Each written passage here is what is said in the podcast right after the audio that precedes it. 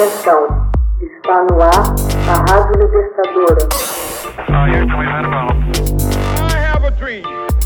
Assim sendo, declaro vaga a presidência da República. Começa agora o Hoje na História de Ópera Mundi. Hoje na História, 2 de setembro de 1969, morre Ho Chi Minh, alma da libertação vietnamita. O presidente da República Democrática do Vietnã, Ho Chi Minh, morre de ataque cardíaco em Hanoi em 2 de setembro de 1969. Funcionários norte-vietnamitas anunciaram sua morte no dia seguinte. No dia seguinte, nascido no Yen Sin Kung, ele foi o coração e a alma do comunismo vietnamita desde os primeiros dias do movimento. Nascido em 1890, era filho de um funcionário governamental vietnamita que renunciou em protesto contra a dominação francesa de seu país. Ele foi educado em Hue e, ainda jovem, trabalhou como cozinheiro num barco a vapor francês que viajava para os Estados Unidos, África e Europa. Numa dessas viagens, quando chegou à Europa, deixou a navegação e passou a trabalhar em Londres e Paris. Em 1920, tendo abraçado a ideologia marxista-leninista devido à sua postura anticolonial, mudou seu nome para Nguyen Ai Quoc, Nguyen o Patriota, e ajudou a fundar o Partido Comunista Francês. Viajou para Moscou para estudo e treinamento. Em 1924, foi ao Cantão, na China, para encontrar-se com Phan Boi Chao, um dos líderes dos nacionalistas vietnamitas de então. Em sua estada na China, Ho desempenhou um papel de liderança na fundação do Partido Comunista Indochinês em 1929. Despendeu grande parte dos dez anos subsequentes a escrever e a organizar, embora vivendo fora do país natal. Quando o Japão invadiu o Vietnã no começo da Segunda Guerra Mundial, mudou novamente de nome, agora para Ho Chi Minh, Ho, o que traz a luz, e conduziu seu grupo revolucionário para as cavernas de Pac Bo, no norte do Vietnã.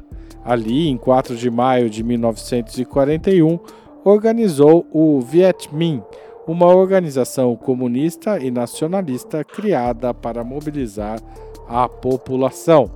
Durante a guerra, Ho e o Viet Minh entraram numa aliança informal com o OSS, Escritório Americano de Serviços Estratégicos, tendo em vista ajudar a resgatar pilotos norte-americanos abatidos em ações de guerra. Em 1945, quando os japoneses capitularam, o Viet Minh tomou o poder e proclamou a República Democrática do Vietnã, com Ho Chi Minh como seu presidente. No entanto, a França, querendo reconquistar seu poder colonial, recusou-se a conceder a independência aos vietnamitas. No final de 46, eclode a guerra entre o Viet Minh e a França. Os combates duraram oito sangrentos anos, terminando finalmente com o Viet Minh derrotando fragorosamente a França na Batalha de Dien Bien Phu em 1954. Os subsequentes acordos de Genebra dividiram o Vietnã em Vietnã do Norte e Vietnã do Sul. Ho dedicou então todos os seus esforços para erguer e organizar uma sociedade comunista no Vietnã do Norte. No começo de 1960, uma nova guerra explode no Sul, onde guerrilhas comandadas pelo Vietcong Frente de Libertação Nacional em vietnamita, se insurgiram contra o regime de Saigon, sustentado pelos Estados Unidos. Quando Washington resolveu intervir militarmente, Ho preparou suas forças para uma prolongada guerra contra os norte-americanos. Durante esse período, Ho continuou a proporcionar ao seu povo uma inspiradora liderança. Contudo, à medida que sua saúde se deteriorava, passou a assumir um papel mais cerimonial. deixando a condução da guerra para o general Nguyen Von Giap e os assuntos administrativos para outros dirigentes do partido.